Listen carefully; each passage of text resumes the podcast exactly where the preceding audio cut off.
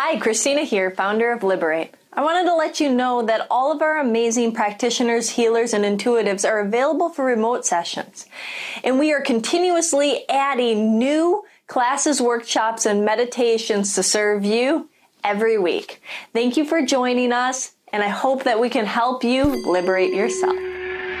Hi, this is Christina Dam, and this is Liberate the Podcast, where we educate, motivate, inspire, and liberate your consciousness.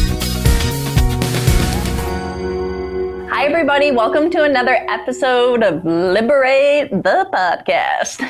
Today we have David Sharf with us. He is one of our meditation instructors that teaches meditation every, um, I think it's first Wednesday of the month, and we sometimes change the schedule up a little bit. But he's been practicing meditation for over 40 years. He has a lot of divine knowledge and wisdom that he can share with everybody. Um, and you know, today the topic and the focus is going to be about the uh, teacher student relationship.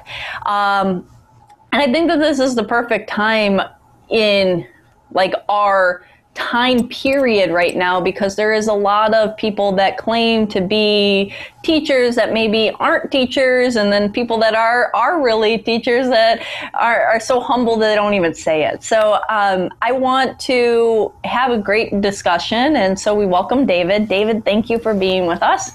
My pleasure. Thanks for inviting me so the topic of spiritual, uh, our spiritual kind of teacher-student relationship, you know, what made you think about that being a great subject for today's podcast? And then, okay, well, you know, it is one of the most defining things about uh, spiritual path, and it doesn't matter. You know, I'm a Buddhist. Doesn't matter if you're a Buddhist, you're a Shaivite, Native American shaman tradition, doesn't matter what tradition you're in. I mean, it's true of Kabbalah, it's true of Christian mysticism.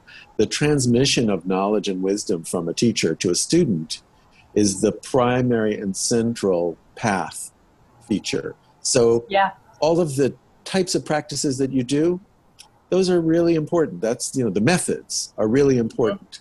But without that teacher student relationship, being both genuine uh, and also sincere, then there isn't this opportunity for a, a transmission to happen. There yeah. isn't the opportunity for a more profound transformation to happen for the student. You know, if we're just who we are and we're set and we don't think we can grow, then that's a relationship that we've established with a teacher that doesn't allow their blessings to flow to us. Absolutely. And I want to I want to backtrack a little bit because I know what you mean by using the word transmission, but a lot of people that are tapping in um, and tuning in might not know what that is. And so, do you want to elaborate a little bit more on the, the terminology of a transmission? Yes. so, you know, it's actually a really broad term because you can get a transmission from somebody on how to cook a meal they can yeah. just like walk you through it they show you like start with this cook that first then add this and that's a type of transmission it's information mm-hmm. data mm-hmm. you know and then there's a transmission where um, it's a little more uh, uh, esoteric there's mm-hmm. a transmission where it's about knowledge not just information but it's about knowledge and so somebody who's holding a lot of knowledge or spiritual experience they're able to uh, clarify things to you you know it's um, it's kind of like if you want to be a really good tennis player or violinist, you might be one of those people that's a prodigy and you can pick up the instrument and wow, you just knock everybody's socks off. Yeah. But everyone else needs to go to a pro, a teacher, needs somebody who can start you and guide you through the steps. Like, first, you need to learn your scales, then, you need to learn proper fingering. They need to give you one step at a time the information, the skills, but then also teach you about the performance, which is a more subtle and not palpable thing. It's something that that you do with all the information that you have. They impart that as well, you know, and they have gotten that from their years of experience. It's not just, you know, doing the scales. It's not just playing a piece of music. They mm-hmm. have learned how to put their self expression into it. They've learned how to deal with their energy in it. And so, a teacher uh, who teaches spiritual practice, they give you certain things that you do, certain exercises to do, certain practices, ways of doing meditation. They give you those as a process, which is kind of like learning how to do push ups. Then, how do you use your body strength? Then they teach you that, which is this kind of oral teaching back and forth of being able to let you know about the details. And then there's one other kind of transmission. Well, there are many, but there's one other really key kind of transmission, mm. which is when you're sitting in the presence of a great teacher, a teacher who has accomplishment, teacher who has practiced enough so that their mind has been transformed, so that they're kind of they're operating in a different mind space than most people. When you're sitting with a teacher like that, it's almost like a tuning fork. You know, the mm-hmm. smaller tuning fork tunes into and synchronizes with the larger tuning fork. So just sitting with a teacher like this without them saying anything or doing anything or telling you anything about what to practice, being in their presence, there's another kind of transmission that happens. And it is a nonverbal transmission. It can be symbolic. Like they might raise their hand or they might turn their head a certain way. And all of a sudden, there's some experience that you have where, you know, you recognize something in yourself that connects to the teacher. Uh, in Tibetan tradition, sometimes they talk about mind to mind transmission. And it's very, you have to be careful because we don't want to imagine it if it isn't happening. But if you're sitting with a great teacher, you can have a transformative experience without there being any teaching, so to speak, being given.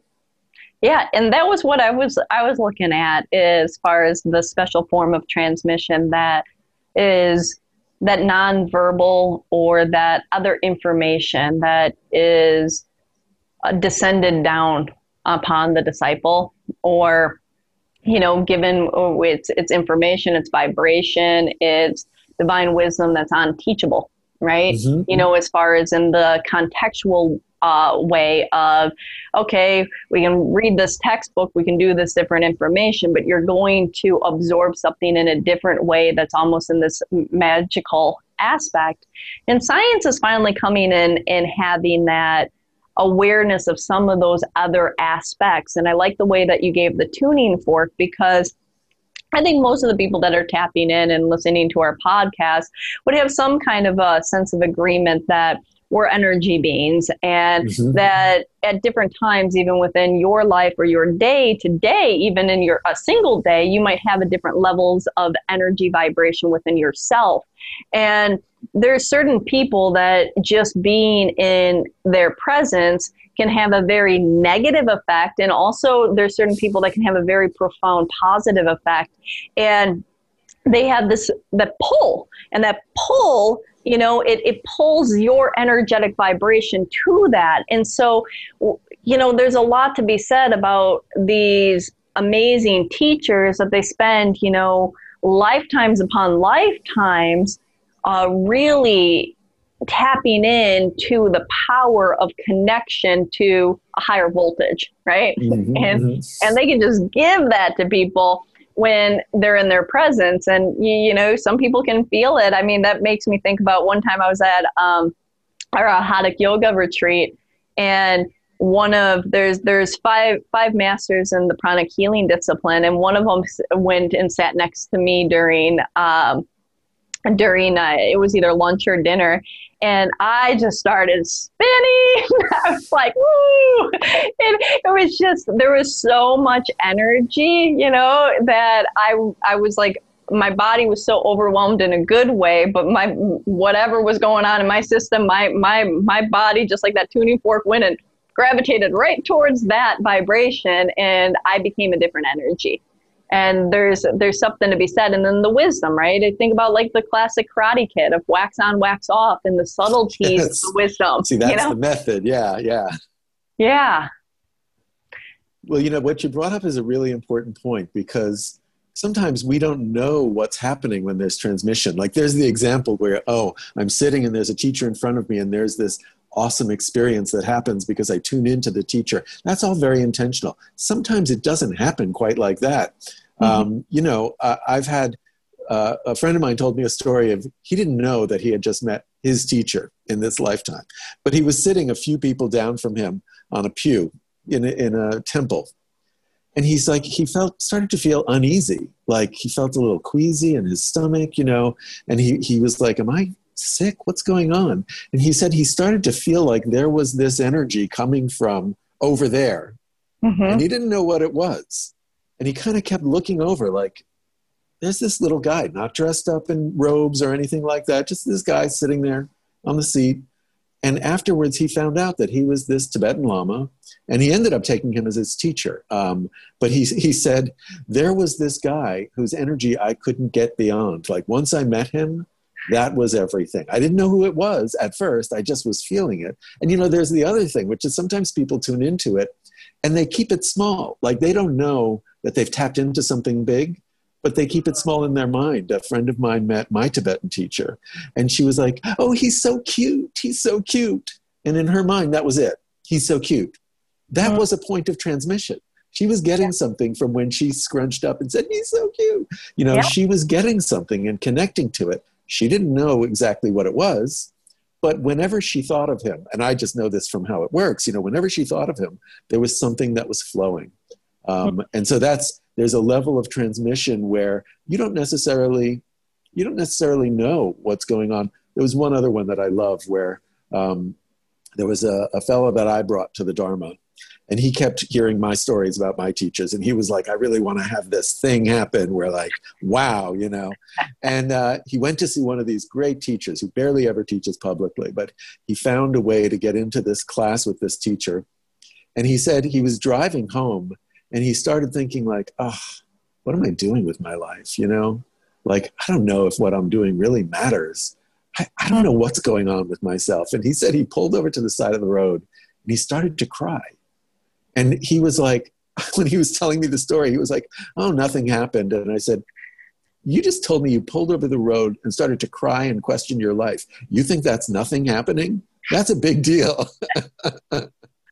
Well, it's so interesting how our, our minds rationalize and justify, you know, and so like whether it's one friend thinking, oh, he's just so cute, or like, oh, nothing happened because uh, the displacement of connection or correlation, sometimes people don't, you know, put together that mm-hmm. everything is interconnected in such a profound way that there's a reason that this happens after this, right? Mm-hmm. So if we if we kind of backtrack a little bit, I would love to hear your story of when you uh, discovered your first uh, spiritual teacher, and how did you know that it was a te- it was one of your teachers? Because I think that's a lot of what people question, and and they don't know like how do I identify?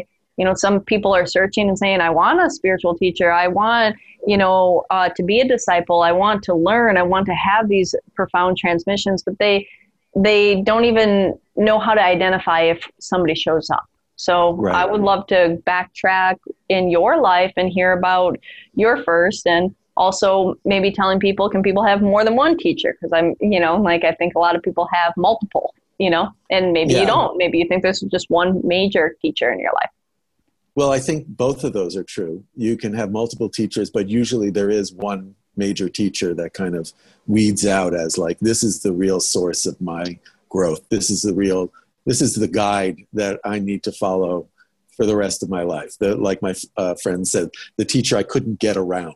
Meaning, like once you meet that one, you've you don't need to meet others. You've found the main one. You might still meet other teachers, but like that teacher is the main teacher in your life. So that uh, it always kind of sorts out that way. And it's funny, you know, for my path, uh, I've had the the good fortune to meet teachers in different traditions.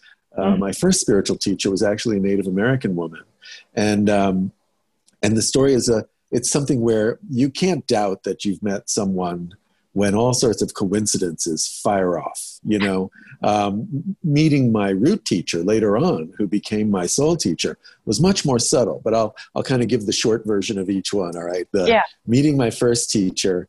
Um, I was into crystals. This is in the 80s. I was into crystals and I was just learning about them. And uh, I had a friend who was kind of guiding me through it. And I started collecting them. And she was telling me about programming crystals. I had no idea what she was talking about. I was thinking about computers, you know. And she was talking about programming crystals. And then a friend of mine, I had gotten a really beautiful, incredibly beautiful black tourmaline wand. And I just knew uh-huh. there was something really special about it, you know. It was terminated on both sides. It really felt like a magical piece. So a friend of mine gave me an article about this, about black tourmaline. And I read it, and it talked about how it uh, it creates a positive energy, it repels negative energy, is what the uh, article said. Um, but uh, I gathered all my crystals together because I heard that there was it was the first full moon of the astrological new year, and somebody had told me this is the best time to program your crystals because it'll last the whole year. It's kind of like sets the intention for the whole year. So I was like, great. I took all of these crystals out to the suburbs where my parents lived, and I lined them up from like the darkest crystal to the brightest crystal. And I was near a body of water, and I could see the reflection of the moon. And I just was like breathing this intention in, like, please unite and bring me to a teacher, connect me with a teacher. Um, and the next morning I woke up, I was going to go back into the city, and I had an incredible toothache, like agony. And I ended up needing to get root canal, emergency root oh. canal. And, and you didn't have I any mean, pain the night before? Nothing. Nothing. okay. and and and I was planning on going back into the city, you know, 10 in the morning, 11 in the morning, so I could get brunch with friends. And uh, I had to go find a surgeon, you know, to get root canal. And I was in agony. So I ended up getting on a train at like four in the afternoon. And I'm waiting for the painkillers to kind of kick in. And I'm worried because it's hurting already. And I think, all right, I'm going to go sit in one of these seats that has like a wall behind it so I can kind of section myself off and look out the window and just meditate so I don't get in a lot of pain. So I'm heading for this seat, and there's some woman sitting in that seat and she's wearing some crystals. And I'm like, oh God, what's going on here? Is this someone I'm supposed to meet, or is this just some old hippie lady who's sitting in a seat? Like, what's happening? So yeah. I decided to sit across from her on the other side and spy on her a little bit to see what's going on. And she was reading this magazine that I really loved at the time. And I did one of these test the universe things. I was like, okay, if she likes this magazine, then I'm going to talk to her. And I watched sidelong spying on her. I watched as she just like clucked her tongue at every page, like, oh, oh, oh. And I was like, hmm, I guess it's not something, you know. And she gets towards the end, and all of a sudden she like opens up and she's like, oh, wow. And I was like, okay, my signal. And I kind of lean over and I was like, it's beautiful, isn't it? She goes, yeah, it is. I said, those are some nice crystals you're wearing. She noticed the crystal I was wearing. She goes, you're wearing a pretty cool crystal too. And I just sort of opened it up and she said, What do you know about crystals? And I said, You know, I've been playing with them. I don't really know too much. And um, I said, But I, I just found out about this incredible, you know, black tourmaline. And I realized a lot of people say it repels negative energy. It feels to me like it creates more of a harmonic field that keeps disharmony at bay. Mm-hmm. She said, Who taught you that? I said, I just got it, you know. And she leaned over to me and she said, It takes the eagle two wings to fly. One is positive, one is negative. When we use the word negative to mean bad, we're dishonoring the feminine energy. And I was like, Wow, okay. And then she said, um, What's your name? I said, David. I said, What's your name? She said, Oceana. And I, I said, Wait, Oceana. That rings a bell. Oh, there you go. Yep. Hold on. I'm back. So, so I said, that rings a bell. And I reached into the bag that had all these crystals and I pulled out this article about how to program your crystals that my friend had given me. And it had an article attached to it that it, it had a piece about black tourmaline. And then attached to it was an interview with someone about how to program crystals. And it was an interview with her. Wow. So I just was like, okay, uh, wow, look at this. And she goes, yeah, it works. You should come to one of my classes. And for the next few years, she was my teacher, and I studied her tradition. And it was it was only after a while I realized that like I was not going to be offering tobacco and cornmeal every day of our of my life. So uh, I ended up gravitating towards other teachers and different traditions. So if you if you want, then I'll tell you the Buddhist version when I met my yeah. Buddhist teacher. Okay. Um, I found I that wanna, there was. I want to yeah. stop though. I want to like yeah. have people highlight um, the the fact that you listen to your intuition. Uh-huh. You know, like you ask for something. It's really important for people to note, like you were very clear. You did a ritual, whether it was the crystals in that night or whether it was just how solid and firm your deafness was in you. Mm-hmm, that it's mm-hmm. time. I want a teacher. The very next day, you're brought, but you pay attention to the synchronicities and you allow for that to unfold. but you also gave it up and said, if this is, the sign is going to happen. And if it's not, then, you know, I'm just reading into this, right? And you had the synchronicities show and you had the sign be validated.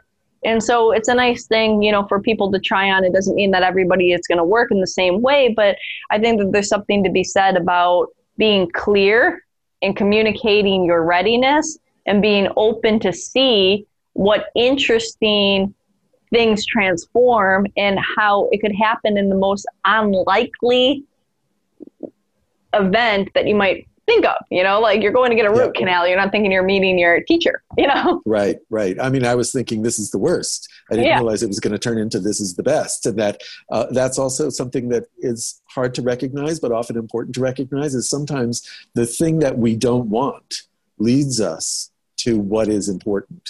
Um, oh, so I even directly, most of the time, yeah, you know, like yeah. I, I, I hardly know somebody that genuinely um, can look at and evaluate once some time and emotional like processing has happened that some of the worst experiences in their life that they can't see how it steered or how it had them pivot to some of the best experiences in their life. I, yeah. I don't think that those things don't it's, exist together you know it's, it's, not an accident there's no such thing as an accident in the world of spiritual pursuit um, so yeah and it is really you know um, listening uh, i think that's really the, the best kind of way of describing it is as you're going along always be listening so to speak to what's happening so not just physically listening to sound but being receptive to the environment noticing um, paying attention and being open, as you said, like, what could this mean? What might yeah. this mean? You know, and, and some people are over, you know, they go overboard. It's like everything is an omen. Oh, the uh-huh. wind blew to the left. What does that mean?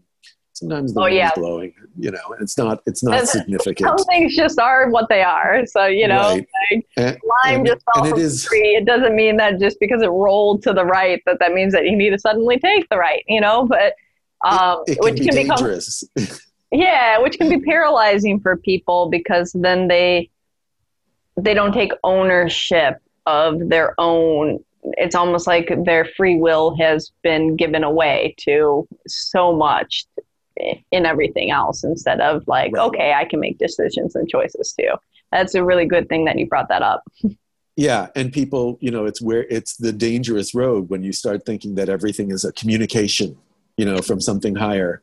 Because then like it's like you said you give up your free will and you're following this fantasy of like oh there are beings talking to me that are telling me what to do. They're telling me to turn left because there's a breeze you know they're telling me to get in this car because light shone on it in a weird way like it's one thing to be receptive to the possibility but it's another thing to be to have a faculty of reasoning to recognize yeah. that not everything that happens in fact most things that happen are not signs from the universe yeah. Um, if you ask for signs, they might happen. Sometimes they don't. Even if you ask really intensely, you just got to wait. You got to wait and watch and be receptive and see what happens. Uh, so that's because it is really important. Because sometimes when you really want to sign, if you're not ready, you know, it's. I could have walked right by her and yeah. sat down in a different seat and been like, whatever. You know, yeah. she was sitting in the seat I wanted. On to the next. Mm-hmm. So then, uh, do you want to hear the Buddhist one now? Yes okay i'll just again I, I, these stories i could just go on and on and on because i've met a lot of different teachers and always that experience of encountering a genuine teacher there's something that we can point to that's profound. Even if it seems simple that's the case when there really is a lot of profundity in the simple. So um, i used to work at a spiritual bookstore in new york and mm-hmm. I was the manager. And so every day I would open up and close up, you know, cash register, do everything. And back in those days, a bulletin board was actually a cork board and people stuck flyers up on it. And uh, so there was a flyer that somebody had put up. And every day as I was closing up, I'd look up and there's this guy like smiling this big smile. And he's got like the, he's got a little top knot and he's wearing like the Tibetan robes, you know, so he looks really, um, he looks really like authentic yeah. He's smiling this ear to ear smile and is he's so squinty and smiling. I'm like, what is this guy so happy about? You know, I'm like typical New Yorker. Uh, I've, I've already met spiritual teachers, but I'm kind of a typical New Yorker. I'm like, what? What are you so happy about? Like what? you know. So after a few days of this, I, I go up and I look at the flyer. And it's this teacher, Tibetan teacher named Chagdud Tulku Rinpoche. Okay. And he's teaching in New York. And I'd already missed two days out of the four or five days that he was teaching. But I, I was like, okay, I got to get there before I miss the rest of it. So the next day I went down and he was teaching in this loft downtown on the Bowery in the most unlikely location. And I went into this place, and inside on the second floor is a beautiful Tibetan shrine, and everybody is sitting on the floor on cushions. And there's this guy up on this brocade covered like throne, and he's got a translator next to him, and there's this whole kind of drama and, and presence happening. And uh, I watch him, and he's he's teaching at first i didn't realize he's teaching in english but it's all very heavy accent and with the, mm-hmm. the verb at the end like yoda you know i to the store going you know like this whole thing and he's got this translator who's t- uh, a western woman translating his english to english that everybody else can understand and they kind of have a little bit of a shtick going on where like he'll say something and she'll ask a question. He'll kind of like tease her. And, you know, at one point he talks for a really long time and she's like, Rinpoche, Rinpoche, I have to translate. And he goes, why? I English speaks, and they English speaks, so why translate to me? So he's funny. And she's doing this bit with him. And I'm and then also when she's translating, then he sits back and he kind of goes into this meditative state. So it's this back and forth, back and forth. And I'm like, this is something going on here, right? You know? Yeah. Um, maybe I have, maybe I'm connecting with something here. This feels really intense and genuine, and I've never seen anybody like this guy. So we're breaking for lunch, and he says um, uh, during the lunch break, I'm going to give a, an empowerment, a transmission into this practice of, of Tara, the, the Buddha of compassion, the female Buddha of compassion. Because mm-hmm. this form of Tara is something that all my students do wherever my centers are around the world. They all do this practice. So if anybody is here who's part of my, my group or wants to be part of the group, you should get this empowerment if you haven't gotten it before, this transmission. And so I was like, okay, I, lunch can wait, you know? Um, yeah. So I sit there, and people are just kind of like milling around and starting to get out. And in this tradition, the Tibetan Buddhist tradition, the teacher has to do a little bit of preparation before they give this transmission, right? And mm. so they do the preparation. They visualize certain things and they do certain mantra, and they get themselves ready to be able to give these blessings over to the students. Well, he takes off his prayer beads, his mala, and he starts doing this mantra. And it was just like he didn't like chant it out loud. It was really like he almost muttered it. He was like, like a like a mumble, right? Yeah. But then I felt something. There was like my hair kind of stood on end and my heart started to beat. It was like I got hit by a wave of something. And it was palpable to me. And it was powerful. And really, I mean, to be honest, like it's happening right now, I started to tear up. I was like, ah, I don't know what this is, but this is it. This is really it. This is the real deal. And I became his student. I ended up running his center in New York. And I ended up wow. moving to his center in Northern California. A New Yorker living in Northern California at some retreat center where there are 30 people. Never thought that would happen. I lived there for two years and did all sorts of work and retreat and, and other practices and study. And it was really, that was it. Meeting him, I couldn't get past him. My life turned like a hinge from one direction into another. And everything since that day has been different. Wow. And so you, you, so I mean, and he, he's still your teacher today. Well, he's not in the body I met. Okay. Um, he left his body in 2002. I still feel very strong connection with him. Uh, he's been found. His reincarnation is 15. Uh, he's in Tibet. I can't wait to meet him.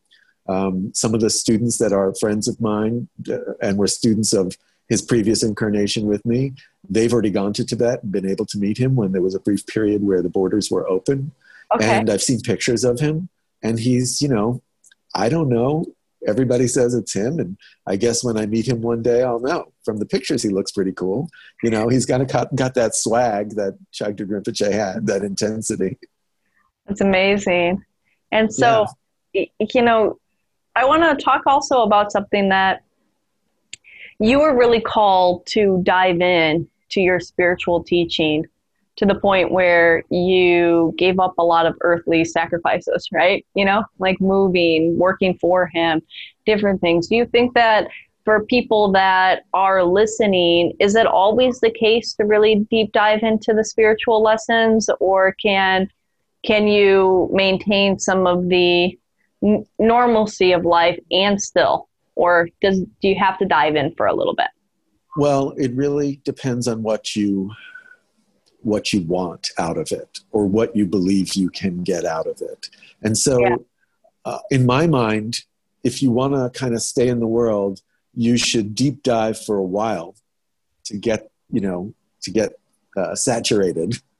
I yeah. kind of think of it like school. You know, if you want to get a medical medical degree, you can't like keep your job in the city and just hang out and say, "Oh, I'm studying medicine and I'm going to be a doctor."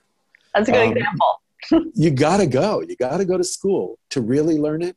You got to go to school. And then when you come out, you've not only learned it, but like you're board certified. Like you have been given the permission and you're legally allowed to operate yeah. as a doctor. So I, I do think there's a lot to be said for getting comfortable with it. So you might be like, I think I want to be a doctor. And then you go and you hang out with some doctors and you, you kind of like, maybe you watch some reality shows about some doctors and you kind of feel that attraction and that interest.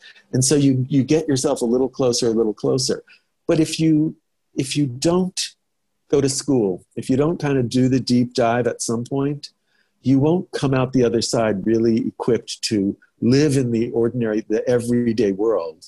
Yeah. And balance that with a spiritual life. You won't really have the balance. Chagdud Rinpoche used to said, say, if you have the ordinary world for 23 hours a day and you only meditate for one hour a day, if it's a tug of war, who's going to win? Yeah. You know? So, and even if you meditate two or three hours a day, like that's a lot. You have to, you, you have to give it a try at some point. Give it a try. Might not work for you but give it a try where you go on a retreat and it's like a 10 day retreat or a, a month long retreat under the guidance of a teacher. You know, some people do longer. I had friends who went into retreat when I did a six week one and they didn't come out for a couple of years. Like there's all degrees of immersion, but I think you got to go and start, start with a few days, maybe do a month, do something where you really get into it and you get out of everyday mind enough to see that there's something beyond that. Yeah, total immersion, and and that leads to further transformation. I think that the example of medical school is a perfect example for people to cognitively get and understand that you know they're they're spending you know eight hours a day this eight hours a day in residency and and then four hours studying and sleeping for four hours you know like but that's what's needed for them to master the physiology of the human body, right? You know, to a certain extent. Um, now, what are some of the benefits that you think that people get from really, you know, I mean, I get that a lot of it is when people are drawn, but what do you think some of the benefits for really diving in and growing your spiritual connection is? Well, um, you know there's a lot of stories about people attaining degrees of realization and then they have these spiritual powers or they can like you know read minds or they can levitate or you know i mean walk on water like all all the different stories of great beings who've attained some kind of powers. Siddhis is the uh, sanskrit word for it. They've attained these siddhis. and um, my teacher actually put it much more simply. He said if your practice is working if your practice is really good then you find that over time, the poisons of the mind grow less powerful. So mm-hmm. your anger and your, you know, jealousy and all of these things that really torture us that we can't seem to overcome. Over time, the more you practice, the less those poisons of the mind affect you. More quickly you recover from them if you have a moment. He yeah. said, but really, the sign of practice is that you become more compassionate to other beings, that your compassion grows, and that your devotion to teachers grows, that your devotion to the sources of practices and of blessings, your devotion to that grows, and your compassion. So your devotion and your compassion grow, and your mind grows more peaceful and calm. Those are really powerful benefits. You know, yeah. I mean, walk on water, sure, that's like a miracle. I get it. But if you, as a person in the everyday world, can be more compassionate, have more devotion to spiritual practice, and have less poisons of the mind manifesting in your everyday life, that's what spiritual practice really is supposed to get us to. Yeah, overall more peace. And I mean, even at, you know, touch on that again, walking on water is mm-hmm. great. And it's, uh, it would be, or reading people's minds or whatever people want to do, which is great for the nostalgic moment or two or the, that right. newness like going on like a roller coaster ride. But if you keep on going on the same roller coaster it doesn't it doesn't have the same adrenaline. It doesn't have the same like feeling. It kind of becomes boring because it's like eh, been there done that you know? And it can and, and you can get addicted to it yeah. know, and but, addicted to the thrill. Yeah but you know or the thrill dissipates right so either right. you become addicted or it dissipates over a time and then but overall enjoyment and peace of mind i mean i think that i mean even in america we have it on every every bill life, liberty, and the pursuit of happiness. People are looking for that happiness. Well, what is happiness? Peace of mind, comfort, like good positive thoughts, not beating each other or beating themselves up, having peace, right? You know? Uh, so that sounds like something that I think everybody wants to sign up for.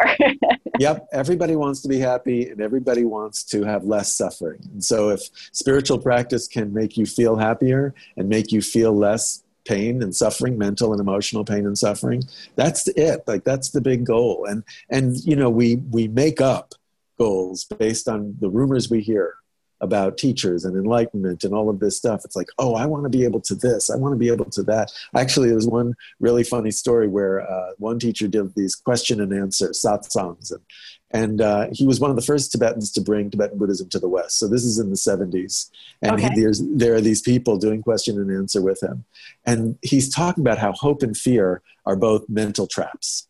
Mm-hmm. So like if they're the same thing but with different uh, ex- sides of the experience. Two sides of the same coin right? Mm-hmm. and this woman got up and she was like but rinpoche i really hope to be enlightened. And he was like oh that's too bad.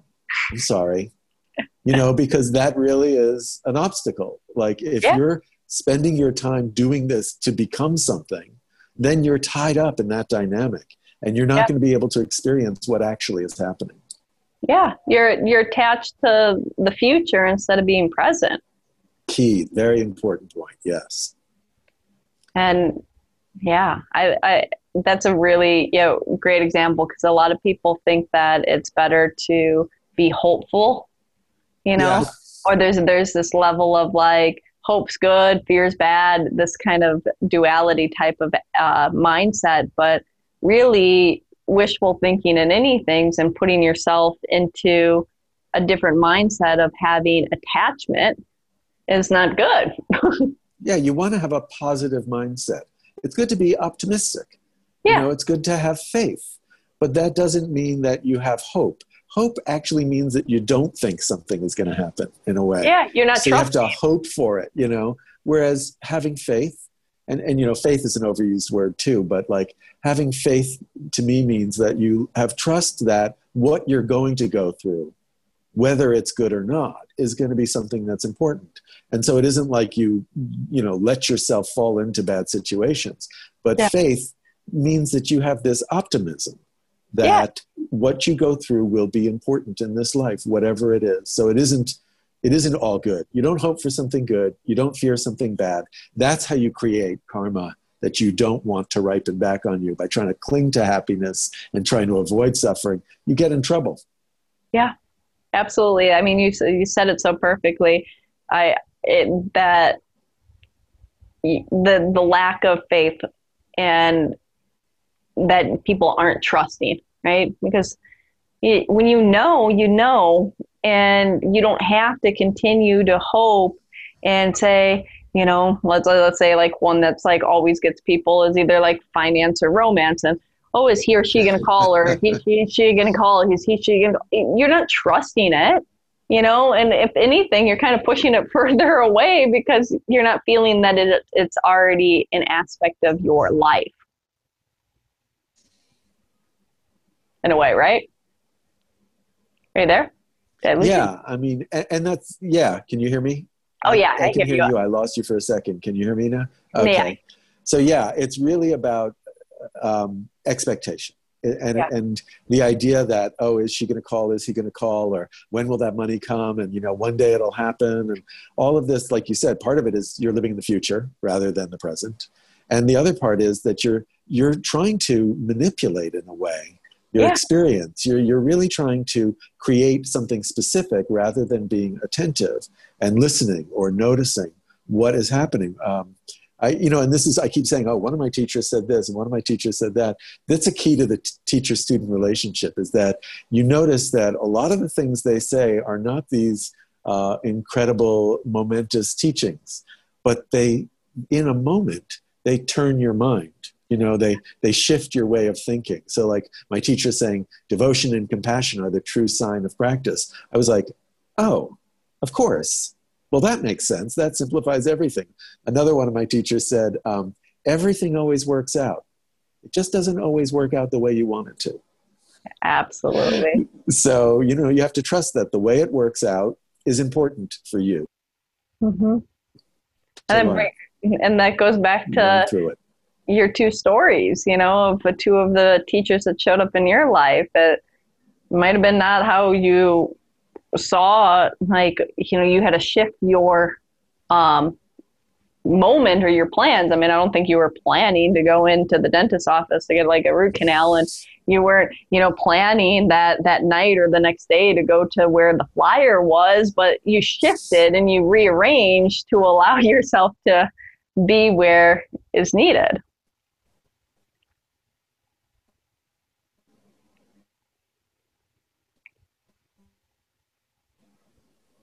Yeah. Can you hear me now? Mm-hmm. Okay. So yeah, and also deciding to to look at that flyer that was up on the cork board and say, what is going on here? Why is this guy smiling? Maybe I should go see him. You know, like I could have just kept opening and closing and be thinking, what's he so happy about? And never looked at it and never caught those teachings. I could have missed the missed the whole thing, you know, walked yeah. right by it or or or made a judgment in your mind and said, "Oh, I already missed two days, so and next, right. you know, instead of being like, "Well, I'll go," you know. Yep. And then and let me in. and then listening to, to that wisdom, saying, "Well, I don't need to eat lunch right now. Let me have this experience," you know. So there were so many times that you resisted maybe the logical mind and went with your trust instead, or the comfortable mind, you know. Yeah logical, comfortable mind. Yeah. Yeah. I think that the comfortable mind. Um, uh, yeah. And so, and I don't know if you wanted to talk a little bit about what uh, true teacher or that kind of subject you mentioned, like the different kinds of teacher, or do you want, you have yeah. other questions? Sure. Let's go into that. That's where, you, that's where okay. you're, you're being guided. So I'd love that. Sure. And, you know, it's, it's kind of uh, we talked about um, the fact that there are you go to a pro to learn an art you know you go to somebody who knows it through their years of experience a violinist to learn violin or a tennis pro to learn tennis whatever it is. So there are people that get you there first. So yeah. people who are kind of like friend teachers you know spiritual friends that are kind of there with you there for you or you meet them and they kind of tell you about someone that you should go see. And it's just one of those things where they're not a teacher themselves, but they're a spiritual friend and they help you get to a teacher. So, yeah. and they might be, they might kind of be a teacher for a while.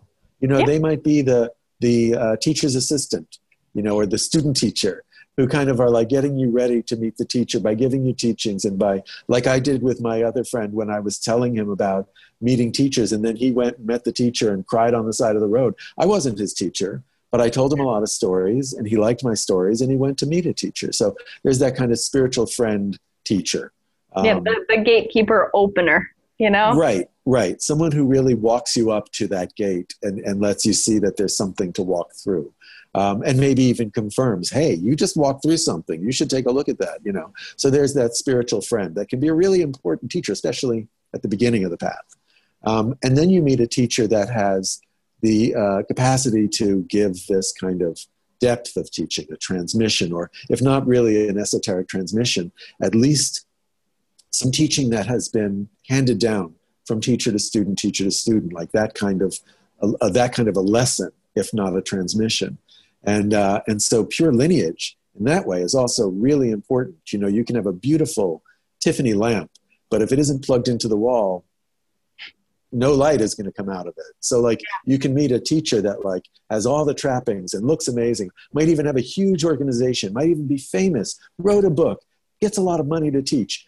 But if they're not plugged into a lineage where the teacher that taught them that got those teachings from a teacher who taught them that, going back stage after stage, and each one of them attained some degree of wisdom through that practice. It's not like, oh, you should have met my teacher's teacher's teacher's teacher because he was really intense. Well where's the connection to you? It's like telephone. You lost there's signal loss you know? Yeah. what do you got? What teacher do you have that you learned from that was tapped into lineage? No signal loss. So mm-hmm. when you meet a teacher with lineage that's a different kind of teacher um, and then when you meet a teacher that can give transmission that's a higher level of teacher and yeah. then there's really that highest level of teacher that i was talking about where you meet a teacher and you can't get past that teacher your life hinges around that moment. Everything changes. Even if you don't spend a lot of time around the teacher, you don't have to move to the teacher's center, you know, and live there for two years for there to be this powerful, life changing event.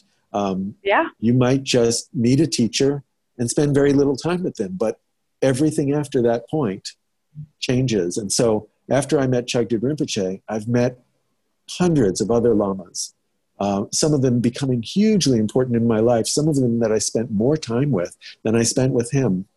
And I look at him, though, as he's the reason, because after him, if it weren't for him, I wouldn't have met them.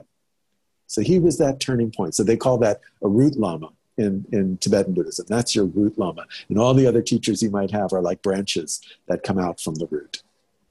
I love that and so different kinds of teachers yeah many different types of teachers and distinguishing between them for you know for those that are listening for your own practices and development but i like those distinctions and we chatted just a minute right before we started about how these changing of times is actually allowing for more opportunity to spend with teachers and learnings and you know so do you want to share a little bit on that? Yeah you know um, it's actually kind of it's a, a part of the path that can be a little uh, daunting is being able to find teachers you know and so um, i had the good fortune of the fact that a lot of tibetans came through new york you know and and this native american teacher came through new york was on the commute with me you know so that's like really incredible good fortune. Um, and I'm grateful for it my whole life and every day. Uh, but sometimes people have to make more effort. They don't live in New York. They have to try and find a teacher. They have to go some distance. And oh. it's not easy. And there are also sometimes if the teacher has a big uh, following, then the following, the students might form an obstacle to you getting close to the teacher. They're like, you know, oh, you can only see him if, you know, you're important or you're a donor or you're, you know, like they could form an obstacle. So there's a lot of these different challenges to being able to meet a teacher, aside from the fact that it, it should be a teacher who has lineage or who has something to offer, because you don't always know that going in. Might be famous and not be anything um, yeah. except famous. So access is a really important thing. Having access, finding access, is really challenging. And and there are stories of people who travel all the way to India to meet a teacher you know, and sometimes come back without having met a teacher, but like thousands of miles to get to a place where they can meet a teacher. That's a lot of effort, and that's not uh, something everybody can do. Well, now that we're in this situation where so much, uh, you know, we're in a lockdown, yeah, and everybody is learning how to communicate via Zoom or um, you know via other methods, live video, whatever kind of conferencing people use. Uh, learning how to connect with other people digitally. And it's kind of incredible that all of this uh, digital development and, and bandwidth uh, came into place in time for this. I mean, we're talking about lucky we're all really lucky. If you can imagine this without being able to video conference with people, wow. Um, right? But, it's almost like the, perfect timing. yeah, really good. Good thing. Thank you, Skype. Thank you, Zoom. Thank you, Facebook. All of you did a good job getting us ready. Um, monopolies, but did a good job. Uh, but what has happened and what I've noticed is that I've actually been able to spend time with some of my teachers that I haven't seen in years because they live in India and I'm not getting to India anytime soon. Or they, they spend time up in a cabin in, you know, Northern California and they don't like to come out because they like to be calm and peaceful. And they teach people there if you get there, you know. But like I haven't been able to get there. One of the teachers who guided me through all these retreats up at the Buddhist Center, like I had I hadn't seen him in over a decade. And then I just got to see him recently because of teleconferencing. And some of these Tibetan teachers in India who actually will give teachings, and, and some who've given empowerments, which is really un, was unheard of before, to give a transmission uh, over the airwaves, you know, through um, through Wi-Fi. You know, really part of the whole tradition is that you have to be in the presence of one of these teachers. Well, guess what? That can work online. You can be in the presence of a teacher and get something from them might not be the same as them putting their hand on your head or you know something like that but you can get a transmission through a video conference. And that's something that most people might not imagine is true. So there have been some of the one of the highest lamas in the tibetan tradition. You know there are four schools of tibetan buddhism. One of the heads of one of the four schools he gave an empowerment. The dalai lama gave an initiation maybe not a formal empowerment but he gave one of these you know um, kind of essential initiations online and people got a little ruffled about it. It's like you can't give an empowerment online. And you know he's like i'm the dalai lama. I can't you know, and you know? Tell me to stop. Yeah. Which is beautiful. so, yeah. i mean we're becoming more interconnected with and the access to knowledge and information. And i mean you were even saying before that I caught that, you know, Tibetan Buddhism didn't even come over to the United States until the 1970s. So, you know, the access of this information has exponentially increased for people to dive in. And maybe it's not the Tibetan Buddhism uh, path for those that are watching, but uh, it's whatever path that is for you. This is happening across all of it. So even if we're, me and David are talking about Tibetan Buddhism, you might be more drawn into whatever um, path and teachings, but it's across all of the ways. A lot of these ancient wisdoms and knowledge haven't been as they've been in secrecy or they've been very uh, closed off where not a lot of access has been uh, available to people, right. especially in the West. And so, what, what a beautiful, beautiful thing to be able to do. And I think when people start to be able to wrap their head around or have a, a, an experience, they can start to get that energy doesn't have um, distance restrictions and that the experience can still be received no matter where geographically somebody is. And, and I not just geographically, like you were asking me about uh, if, if Chagdud Rinpoche was still my teacher. And I mm-hmm. said yes, and he died. Yeah. And he was reincarnated. But I still think he's my teacher. Like I, that didn't end. Yeah. I still get energy from him. And in fact, when he died, when he left his body in 2002, some incredible stuff happened in my practice. And in the Buddhist tradition, they say that when the teacher leaves the limitations of their body, then their blessings can flow out to all their students without any limitation. So there's almost like, you know, when somebody in the ordinary world dies and they have an inheritance that they distribute amongst their children or their friends, people get stuff, they inherit things from them. Well, when a teacher who has wisdom and, and blessing power uh, dies, there's like an inheritance that we each get. There's a, a, a, a, not a quantity, but a kind of blessing that we each get that is part of the relationship that we held with that teacher when they were alive. So yeah. I, I had extraordinary experiences. I didn't know that he had died until a few days later. But like I was thinking of him and I was, you know, he's coming up in my meditation and I was like, wow, I'm really feeling Rinpoche these days. And then I found out two days later he had passed away.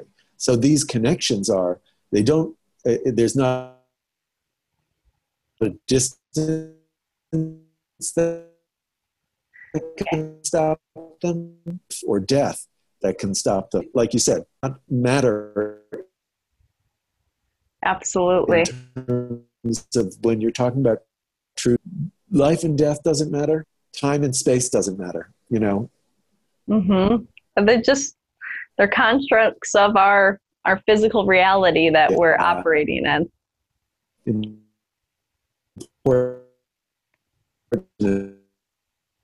Oh, David, you're breaking up a little bit. Can you hear me? One of the pitfalls of the technology. Uh, there we go. And then, David, you're breaking up a little bit. I said one of the pitfalls pitfalls of some of the technology, even though it's giving us greatness, we're constantly they're improving. Satellites are improving. Everything along those lines. Right. yeah. And David, I think this is probably a good uh, spot to wrap everything up. Um, I want people to be able to find you, and you teach um, the first Wednesday of every month uh, at Liberate, hosting uh, meditation. But you also are uh, teach and do other things elsewhere. So where can people find you? Well, um, for right now, I don't have like a, a an online presence for the teaching, but if people can want to email me, Okay. then I can send out, uh, put them on the list, and they can get notices about when I give other classes. Usually it's through Zoom. Um, so my email is david at compassionunlimited.net. So compassionunlimited.net, not dot .com, not dot .org. David at compassionunlimited, all one phrase, one word. David at compassionunlimited.net. And we'll put it down there too for everybody. Great. Great. And- Thank you. Thank you, David. This was a beautiful conversation, and I think it's going to be extremely impactful for a lot of people uh, that are ready and seeking this information and knowledge for their evolution and um, in moving forward in their path.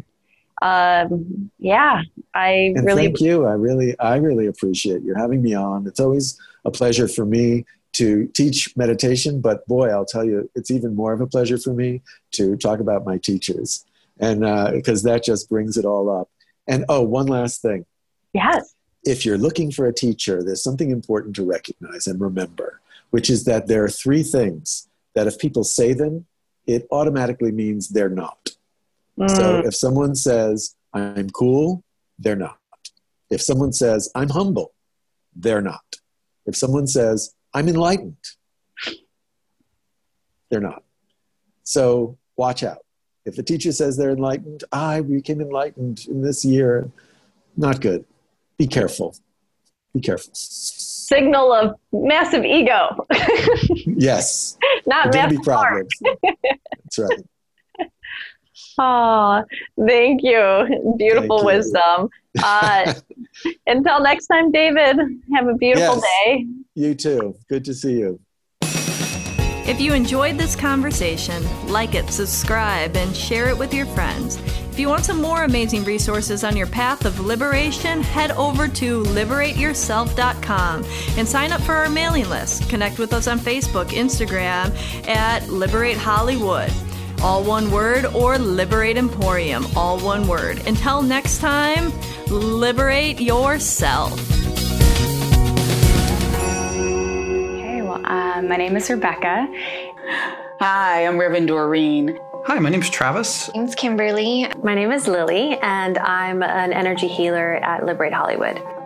I really believe that everything is transmutable and everything is possible. I believe that we are swimming in a sea of energy and um, that this energy is love, even though I know a lot of the time it doesn't always feel like that. And I do pranic healing, which is energy. I'm a Reiki master, more energy. So, what am I? I am a channel for energy to come through me to help you. There really isn't anything that you would need to do to prepare for a session other than be comfortable. The whole goal of the session is to provide you with a warm, comforting, soul and heart centered environment from which to allow healing to occur. No, no, just come as you are. Always just come as you are. Uh, that's my job as a healer to meet you where you are, to figure out what you need, um, and to give that to you, or to guide you also. Um, I'm so honored to be a guide in helping you to connect. To help re energize you, heal you, change your programming so that you're no longer in your way of getting to things that you desire in your life. My objective working with clients, I guess, would be to help them connect to their divine self uh, so that they can facilitate their spiritual journey and their soul's path. In all forms of energy healing, regardless of what the practitioner says, it is up to the client to change their life. As a practitioner, we're serving as a channel or as a as an instrument for God to do the work, but it is up to the client to to make better choices. I'm most passionate, I think, about being able to create a loving, supportive, and heart and soul centered environment for clients to heal. I get really excited when I have a new client who's never experienced energy work before, and they tend to say that they were drawn or magnetized into the store, and they don't exactly know why or what for. And it's a it's an opportunity to introduce them to the divine. And I think it's a really beautiful thing to have that moment of awareness and that they're in that space of surrender because they don't have any expectations and they really get to see what it feels like to be a spiritual being.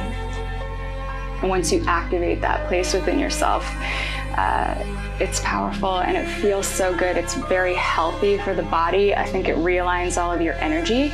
Um, it connects you to source, uh, both within you and outside of you. It's really cool.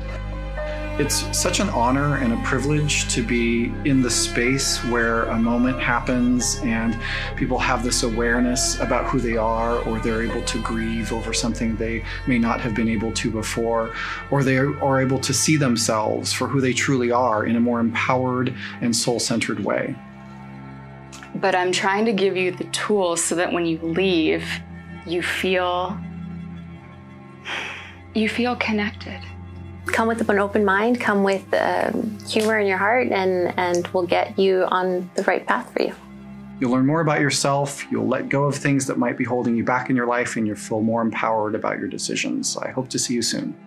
So, expect change, radical change. I laugh, but it's true. Thank you. And I wish you love, peace, and higher consciousness.